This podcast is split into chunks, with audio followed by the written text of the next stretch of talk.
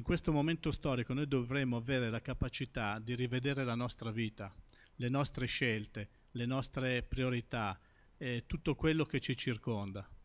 Perché? Perché altrimenti avremo poi da pagare conseguenze un domani, quando ci saranno i rimorsi, quando ci saranno delle domande. Potevo fare di più, non ho fatto quello che dovevo fare.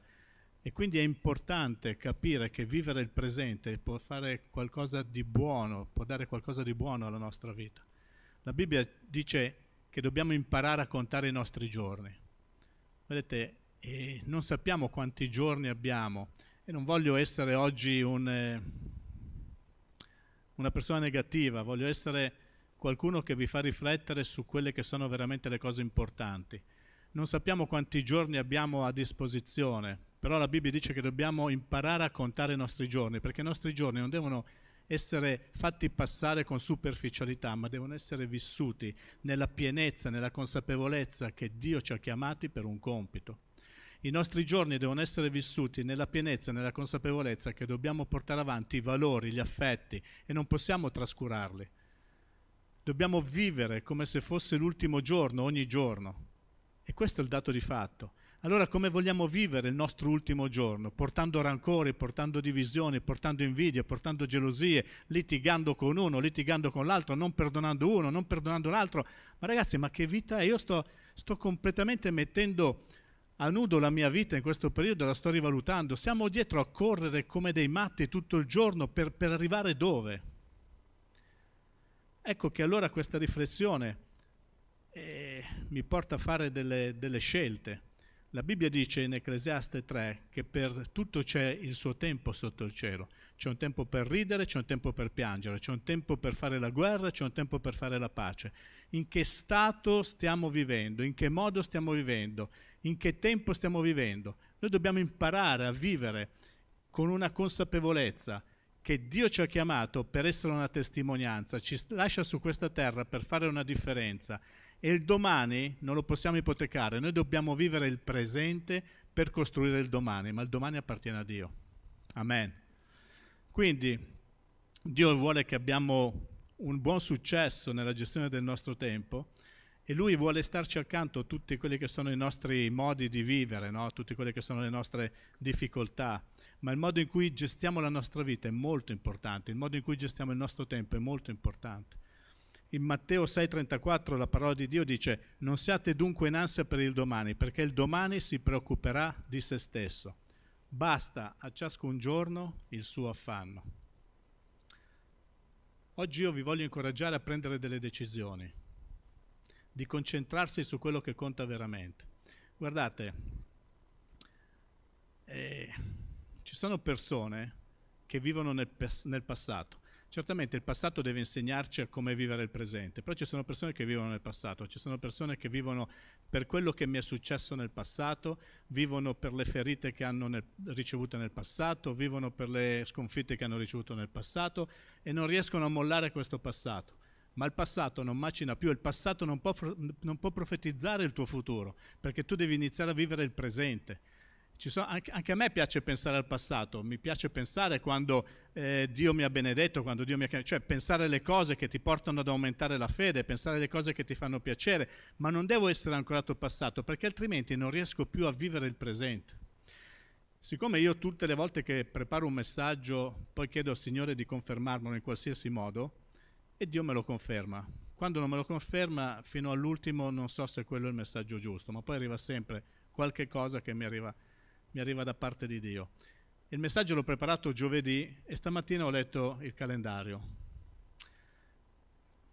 Oggi è l'8, noi leggiamo il calendario del giorno prima perché l'8 rimane lì così quando lo guardo dico oggi è l'8. Non come ieri che sono andato a fare l'esame del sangue pensando che fosse il 14, quando sono andato lì ho detto ma che giorno è? Una davanti a me fa il 14, faccio allora sono giusto. Peccato che era il 7. Quando si sbaglia giorno non ti fanno neanche gli esami del sangue, incredibile. Cioè ragazzi, quindi manteniamo il calendario in modo che sappiamo che giorno è oggi. Ma la Bibbia dice, Giosuè disse al popolo, santificatevi poiché domani il Signore farà meraviglie in mezzo a voi. Ma per vedere le meraviglie che Dio vuole fare in mezzo a noi dobbiamo vivere prima un bel presente perché se non vediamo il presente non possiamo guardare domani quello che Dio vuole fare. E qui poi continua, Rewind, play, pausa, forward. Rewind indica andare indietro, play, riproduzione della canzone, pausa, indica mettere in pausa il CD e forward sta a indicare vai avanti. Cosa c'entra con la nostra vita? Cosa c'entra con questa predica? C'entra che io vi stavo parlando di persone che continuano a vivere nel passato. Quindi, tutti abbiamo un passato, alcuni suoi momenti sono stati dolorosi, altri invece belli. Viviamo un presente che per alcune situazioni difficili sembra metterci in pausa ed è inevitabile andare avanti. Purtroppo molti tengono ancora premuto il tasto rewind e non riescono a vivere il presente perché sono ancora profondamente legati al passato. Forse quello che ti è successo nell'infanzia ha segnato così tanto la tua vita che per te non vale più la pena premere il tasto play e andare avanti. Ma se potessi mostrarti il forward, cioè quello che Dio ti ha preparato, saresti sicuramente stupito e incoraggiato. È tempo di premere il tasto play e di far partire la musica della tua vita. Amen. Quindi non possiamo restare ancorati al passato, dobbiamo fare un salto in avanti, non possiamo continuare a piangere sul latte versato. Ah, se le mie scelte fossero state migliori, ormai le hai fatte, adesso devi andare avanti in un modo nuovo, devi andare avanti con una consapevolezza nuova, devi andare avanti costruendo qualcosa di nuovo, non puoi continuare a recriminare sulle tue scelte passate. Ragazzi, io ho sentito coppie che se tornassi indietro non farei la stessa scelta. No, ma tu devi pensare che invece devi fare la stessa scelta ogni giorno, perché non è che devi tornare indietro per non fare la scelta, ogni giorno devi fare quella scelta. Ogni giorno io decido di amare mia moglie, ogni giorno decido che la mia famiglia deve continuare a esistere, ogni giorno decido che io devo continuare a fare il pastore con la parola di Dio alla mano e con l'unzione di Dio sulla mia vita. Ogni giorno vado da Lui, ogni giorno, ogni giorno. Non è perché sono stato chiamato 30 anni fa mi posso accontentare di quella chiamata. Ogni giorno io vado a chiedere a Dio di darmi unzione fresca per la giornata. Anche stamattina ho chiesto, Signore, dammi unzione, dammi ispirazione per poter predicare la tua parola con franchezza. Ogni giorno. Non può esserci un giorno che tu non puoi, non vai da Dio. È un lusso che non ci possiamo permettere perché ogni giorno è un giorno che Dio ci regala e vogliamo viverlo come Lui vuole, non come vogliamo noi. Amen. Quindi ci sono quelli che vivono nel passato e poi ci sono quelli come me, prima di oggi, che vivevano nel futuro. Io quando mi voltavo indietro guardavo il futuro passare dicevo, caspita, guarda che roba, sono cose che ho già fatto, sono cose che ho già ideato, ma anche vivere nel futuro, essere proiettati sempre nel futuro, non ti dà pace. Tu hai bisogno di avere una pace nella tua vita per darti calma, tranquillità e per progettare anche un buon futuro. Il futuro è giusto progettarlo, ma non è che possiamo vivere nel futuro senza considerare che c'è un presente che va vissuto. A volte noi siamo così proiettati e concentrati sul nostro futuro che perdiamo di vista le gioie quotidiane le piccole cose. Io voglio invitarvi veramente a rivalutare le vostre vite, le vostre priorità in termini di tempo, in termini di, di presente, perché, perché vedi, a volte con tutto questo correre perdiamo il sorriso dei nostri figli, perdiamo il sorriso di nostra moglie, perdiamo un dialogo con un, con un, nostro amico magari, con una persona a noi cara, che magari ha bisogno di Gesù e perdiamo di vista anche questo, perché siamo sempre troppo di corsa. Abbiamo bisogno di rallentare e di pensare che oggi Dio ci sta dando delle opportunità, delle possibilità e dobbiamo sfruttarle per quelle che sono. Non possiamo pensare, eh, guardate, vi è mai capitato di parlare con delle persone che non conoscono Gesù e dire domani gli parlerò di Gesù? Ogni tanto vi è capitato? E il domani poi è arrivato? E se non arrivasse? Oggi è il giorno della salvezza. Oggi è il giorno in cui possiamo presentare Cristo alle persone. Il domani non, non, non possiamo ipotecarlo. Domani, domani lo farò, un po' come la dieta. Domani inizio la dieta. Domani inizio la dieta, domani inizio la dieta. Tra oggi e domani 10 kg ho messo su. Però domani la inizio. Cioè il domani non possiamo ipotecarlo. Noi possiamo vivere il presente. E quello che, che veramente noi dobbiamo comprendere che nostro Padre, il nostro Padre Celeste, ci incoraggia a rimanere eh, ancorati al dono che ci dà tutti i giorni, il presente. Noi dobbiamo vivere il presente.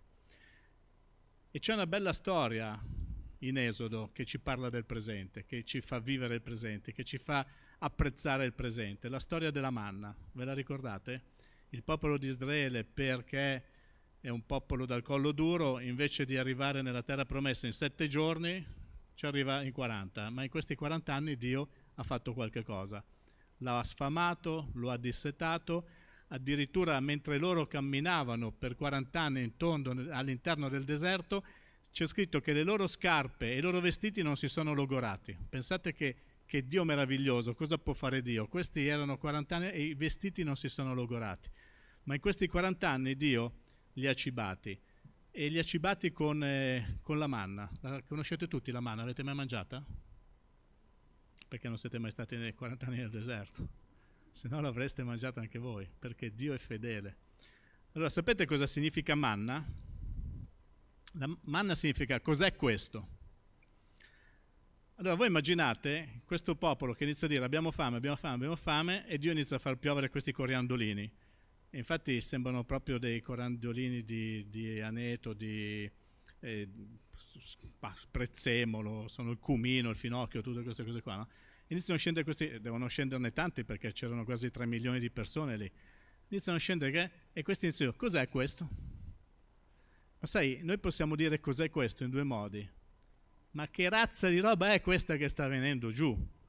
Che schifezza è, scusate il termine, che schifezza è? Ma che cosa ci sta dando Dio? Senso dispregiativo. Quando Dio ci dà qualcosa noi possiamo sempre affrontare la situazione in due modi, o in senso positivo o in senso negativo. Che cos'è questo in senso negativo? Poteva proprio dire, ma che, ro- che razza di roba ci sta dando? Che cos'è sta miseria? Cioè mi aspettavo che venisse giù un qualche quaglia, quelle sono venute dopo. All'inizio è venuta giù la manna. Oppure c'è il senso positivo no? che esprime ammirazione. Caspita, che benedizione, non abbiamo niente da mangiare, guarda Dio cosa sta facendo. Ci sta facendo piovere del cibo. Gloria a Dio, Lui provvede i nostri bisogni, Lui è un Dio fedele. Davanti alle situazioni che noi affrontiamo abbiamo sempre due modi per vedere quello che sta succedendo, o il senso negativo o il senso positivo. Non rimanete mai neutrali perché non esiste. È meglio non essere fiduciosi che per acquistare fiducia, che non essere passivi per non poi cercare la fiducia in Dio. Amen. Quindi scende questa manna ed era evidentemente un alimento gustoso, perché? Perché riusciva a soddisfare i gusti di 3 milioni di persone, quindi se tutti la mangiavano evidentemente piaceva a tutti, quindi tutti avevano quello che era loro necessario, non mancava niente.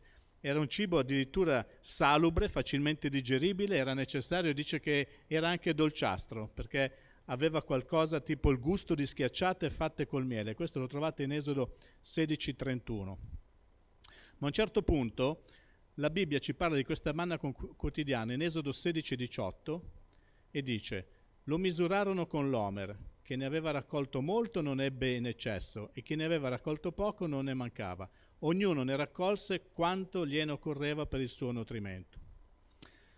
La logica del mondo ci porta a fare delle scelte a volte, che è quella di accaparrare, quella di arraffare, quello di mettere via, quello di avere i granai pieni. Vi ricordate quello che dice il Signore a un certo punto a quell'uomo ricco che voleva continuamente costruire granai per riempire, per riempire, per riempire, per avere, a un certo punto stolto gli dice, oggi stesso l'anima tua ti sarà ridomandata.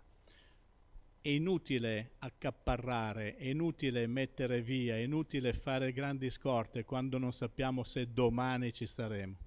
Scusate, non è che voglio essere pessimista oggi, ma voglio essere molto realista Tempo fa avevo pensato di riempire anch'io i granai, no? pensando qua abbiamo un po' di magazzino, riempiamo, così quando dovesse arrivare mai la persecuzione abbiamo da mangiare. Ma su 300 persone fate la fila, venite qua a prendere un pacco per uno, dopo due giorni non c'è più niente.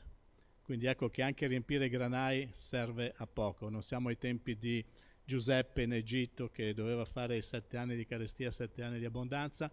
Siamo nei tempi della fede sicura e cieca dobbiamo fidarci di Dio. Quindi lui mandava questa manna e questa manna era, nella logica di Dio, che richiede molta fede, era sufficiente per tutti i giorni. Quindi non era necessario che loro arraffassero, riempissero, anche perché succedeva una cosa molto carina. Mentre loro arraffavano e riempivano pensando di farne una scorta, guardate, al verso 20 di 16, ma alcuni non ubbidirono a Mosè e ne conservarono fino all'indomani. Quella imputridì e fu infestato dai vermi e Mosè si adirò contro di loro. A volte quando noi non ci fidiamo di Dio, vogliamo fare di testa nostra, disubbidiamo quelli che sono i principi di Dio, succede che non ne potremo godere neanche in futuro. Ecco perché dobbiamo vivere il presente, ecco perché Dio ci sta insegnando a vivere il presente, perché non sappiamo domani se quello che e abbiamo messo da parte ci sarà utile. E dovevano raccoglierla ogni mattina, ogni mattina Dio dava la raccolta fresca. E vedete, nella, nell'immensa grazia e fiducia che noi possiamo avere in Dio, nel weekend Dio dava razione doppia perché non dovevano lavorare il sabato. È forte, no? E in quel caso non marciva, perché marciva la notte, ma in quel caso non marciva, perché Dio aveva dato delle indicazioni. Quando noi ci, me- ci preoccupiamo di mettere in pratica le indicazioni di Dio, le cose funzionano. Le cose funzionano in ogni settore della nostra vita in casa, in famiglia, sul lavoro, ovunque siamo, quando noi mettiamo in pratica le indicazioni di Dio, le cose funzionano. Quando poi vogliamo fare le cose di testa nostra, poi non piangiamo se le cose non vanno esattamente come desideriamo. Perché? Perché siamo usciti dalla benedizione, siamo usciti dal fare le cose secondo i modelli di Dio. Dio ci ha lasciato dei modelli e questi modelli devono essere messi in pratica giorno dopo giorno. Quando loro ne raccoglievano ogni mattina, ne raccoglievano tutte le mattine, ciascuno nella misura che bastava per il suo nutrimento. Questo ci fa comprendere la, la provvidenza quotidiana, no? come Dio si prende cura tutti i giorni. Il mio Dio provvederà ad ogni vostro bisogno secondo la sua ricchezza in gloria in Cristo Gesù, tutti i giorni. Noi non dobbiamo mancare di avere questa fiducia. Credo che il Signore eh, voglia dirci anche, eh, tra l'altro quando Gesù parla di darci oggi il nostro pane quotidiano, ci sta prendendo come riferimento la manna, sapevate? Perché dice, così come Dio ha nutrito tutti i giorni, dando tutti i giorni il cibo necessario al popolo nel deserto, tutti i giorni Lui ci vuole dare il nostro pane quotidiano, cioè il cibo necessario. A volte noi veramente ci affanniamo con la nostra mente per andare a, a, a elugubrare, a scoprire qualcosa di nuovo nei piani di Dio, ma Dio ha dei piani semplicissimi per noi. Dobbiamo semplicemente mettere in pratica quello che ha già rivelato sulla sua parola e avere fiducia che quello che Lui vuole fare con noi è per noi sempre il meglio. Amen. Anche quando non lo capiamo. E quindi il Signore vuole insegnarci qualcosa. Punto 1. Quello che Dio ci dà fa parte della sua bontà. Lui ci dà perché ci ama, lui ci dà perché è buono. Quindi è nella sua bontà che lui ci dà ma noi dobbiamo fare la nostra parte, fare cosa? Raccogliere quello che ci dà, usare quello che ci dà con diligenza. Quando parliamo di quello che ci dà, Dio ci ha dato dei doni, ci ha dato dei talenti. Questi talenti non dobbiamo sotterrarli come nella parabola, perché dobbiamo poi eh, essere ripresi da Dio. Questi talenti vanno trafficati, vanno messi a disposizione del corpo di Cristo, vanno utilizzati per il corpo di Cristo. Quindi Dio ci dà cose meravigliose che noi dobbiamo usare, ma non domani, perché domani non ci appartiene, dobbiamo usarli oggi. Quello che Dio ci ha dato lo dobbiamo usare oggi. Amen. Qualsiasi dono Dio ti ha dato lo devi usare oggi, lo devi mettere a disposizione del corpo di Cristo, del regno di Dio, oggi, non domani. Amen. Se no è come se tu lo avessi sotterrato. Due, ad accontentarci e essere soddisfatti di ciò che ci basta. Ognuno doveva raccogliere quantità sufficiente per quanto ne potesse mangiare. Averne a sufficienza è la cosa meravigliosa, cioè Dio vuole preparare per noi dei banchetti dandoci tutto quello di cui noi abbiamo bisogno oggi. Non sto denigrando il domani, io parlo anche del domani, ma io credo che se non viviamo oggi come Dio vuole, non possiamo neanche ipotecare il domani perché il domani non ci appartiene, ma Dio ci ha dato la grazia di vivere l'oggi. Oggi devo pensare a cosa fare domani, oggi però. Non posso pensare a cosa fare domani trascurando le cose che devo fare oggi. Non so se mi sto spiegando. Dio vuole darci delle nuove prospettive di vita soprattutto in questo tempo dove non si capisce niente, soprattutto in questo tempo di coronavirus, noi stiamo vivendo qualcosa di nuovo che non avevamo mai sperimentato. E sapete cosa ho sentito ieri sera? Che questa storia, spero che non sia vera, ma che durerà tre anni. Non so se avete sentito i dibattiti televisivi. Se questo durerà tre anni, noi come vivremo in questi tre anni?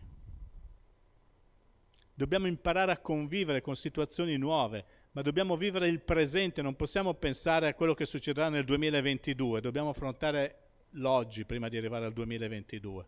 Ho già saltato il 2021 se ci avete fatto caso.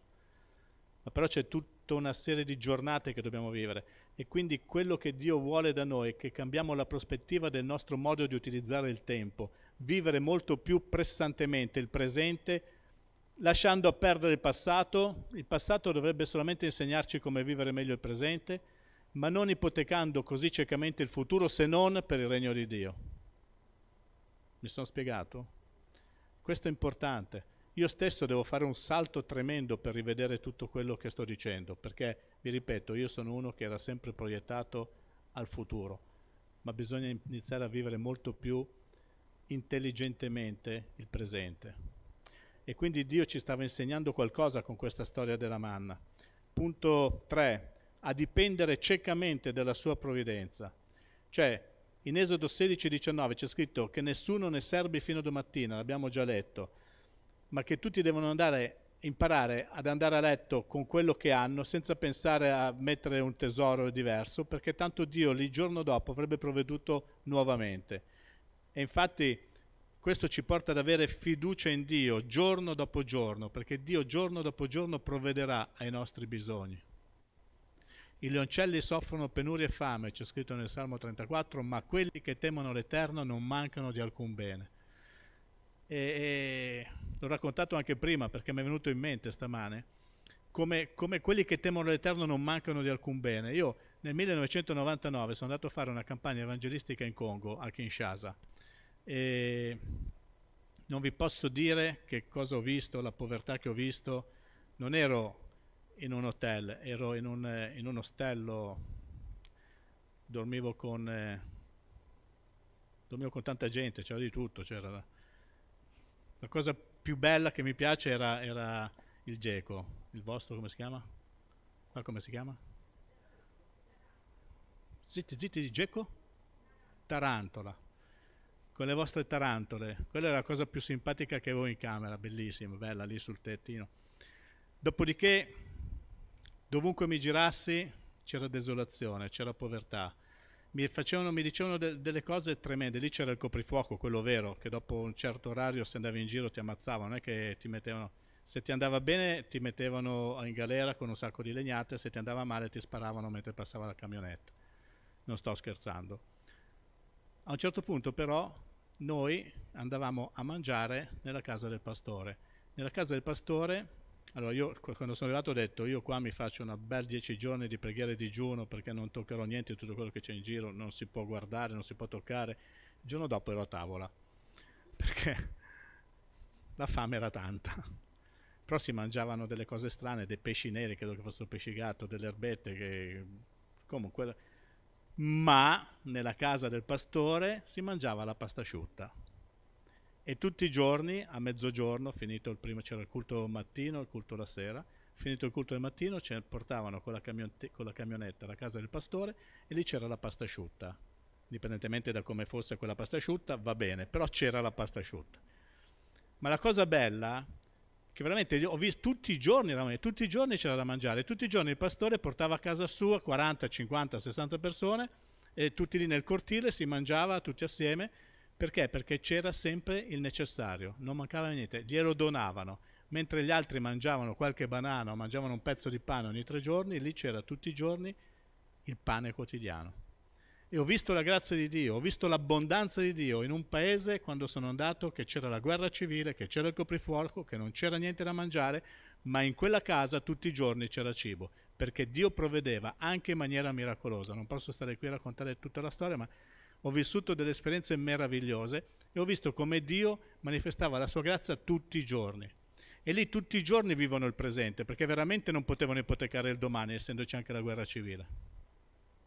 E tutti i giorni loro vedevano come Dio rispondeva, ma come erano generosi, non avevano niente, eppure erano generosi. Offrivano, ti davano tutto quello che avevano, aprivano il loro cuore. Questo è quello che Dio ci vuole portare a essere a volte essere generosi con quelli che non hanno niente anche e vivere un presente per ipotecare un futuro nel regno dei cieli. Quindi dipendere dalla sua provvidenza, avere fiducia che giorno dopo giorno Dio avrebbe provveduto ai loro bisogni. Noi dobbiamo vivere nella sua fiducia totale, sapendo che giorno dopo giorno Dio provvederà ai nostri bisogni, ad ogni nostro bisogno. In Giacomo 5:2 c'è una cosa tremenda, dice le vostre ricchezze sono marcite e i vostri vestiti sono rosi dalle tarme, il vostro oro e il vostro argento sono rugginiti, e la loro ruggine sarà una testimonianza contro di voi, e divorerà le vostre carni come un fuoco. avete accumulato tesori negli ultimi giorni. Questo ammonimento arriva per dirci che non potendo ipotecare il futuro, non possiamo neanche accumulare tesori inutilmente. Noi dobbiamo investire per il regno di Dio, dobbiamo investire il nostro tempo per il regno di Dio, dobbiamo investire la nostra vita per il regno di Dio. A volte dobbiamo investire anche le nostre finanze per il regno di Dio, ma dobbiamo investire tutto in maniera mirata, oculata, intelligente, non buttando via le cose, non sprecando il tempo, ma investendolo per le cose utili che Dio ci chiama a fare tutti i giorni. Tutti i giorni abbiamo una possibilità, ve l'ho detto prima, abbiamo la possibilità di incontrare qualcuno e di testimoniare del grande nome di Gesù Cristo tutti i giorni. A meno che non siamo in quarantena, che ci chiudono in casa, anche questo per me è un metodo diabolico per impedire ai figli di Dio di testimoniare allora prendiamo il telefono e chiamiamo qualcuno che non è cristiano, che non è convertito, facciamo qualcosa, perché noi tutti i giorni dobbiamo avere una possibilità di testimoniare dell'amore di Dio. E quindi credo che dobbiamo meditare su quello che Dio vuole dirci in questo tempo. Dobbiamo meditare sul suo grande potere, su quello che Lui può fare, su quello che Lui ha fatto, perché la Bibbia dice c'è, cos- c'è qualcosa di troppo difficile per Dio? Dio ha dato da mangiare per 40 anni a 3 milioni di persone, non si sa il numero esatto, io dico 3 milioni, c'è chi dice 2,5, 1,5, diciamo a, a, milioni di persone. Per, tre, per tre, 40 anni Dio ha dato da mangiare in maniera miracolosa, ha provveduto ai loro bisogni in maniera miracolosa, li guidava in maniera miracolosa. Se Dio ha potuto fare questo con il suo popolo, c'è qualcosa di troppo difficile che Lui non possa fare oggi con noi? Però loro avevano la fiducia del presente, Sapevano che un giorno sarebbe finito la, la, la quarantena nel deserto, ma avevano fiducia nel presente perché avevano sperimentato la grazia di Dio. Avevano capito che Dio avrebbe provveduto e ogni volta che si lamentavano succedeva qualcosa, certamente, ma Dio ancora, nonostante le lamentele, nella sua immensa grazia, provvedeva. Dobbiamo imparare a lamentarci di meno e a fidarci di più. Dobbiamo imparare a considerare la nostra vita come quel soffio che dice Giacomo nella lettera di Giacomo, che è un soffio e vivere senza pendenze, perché altrimenti ci porteremo dietro dei rimorsi. Guardate, è una cosa triste. Non l'ho detto prima, mi viene di dirlo adesso. Io ho dei rimorsi. Ho dei rimorsi perché? Perché credo che ne, negli ultimi anni ho trascurato i miei genitori e ci penso. Ho dei rimorsi perché? Perché quando mia madre stava male, io sono partito per Napoli perché avevo da lavorare, la, avevo, comitato, avevo, la federazione delle chiese pentecostali e quando sono tornato mia madre era già in stato comatoso e non mi ha più riconosciuto e poi se n'è andata con il Signore e ho i rimorsi.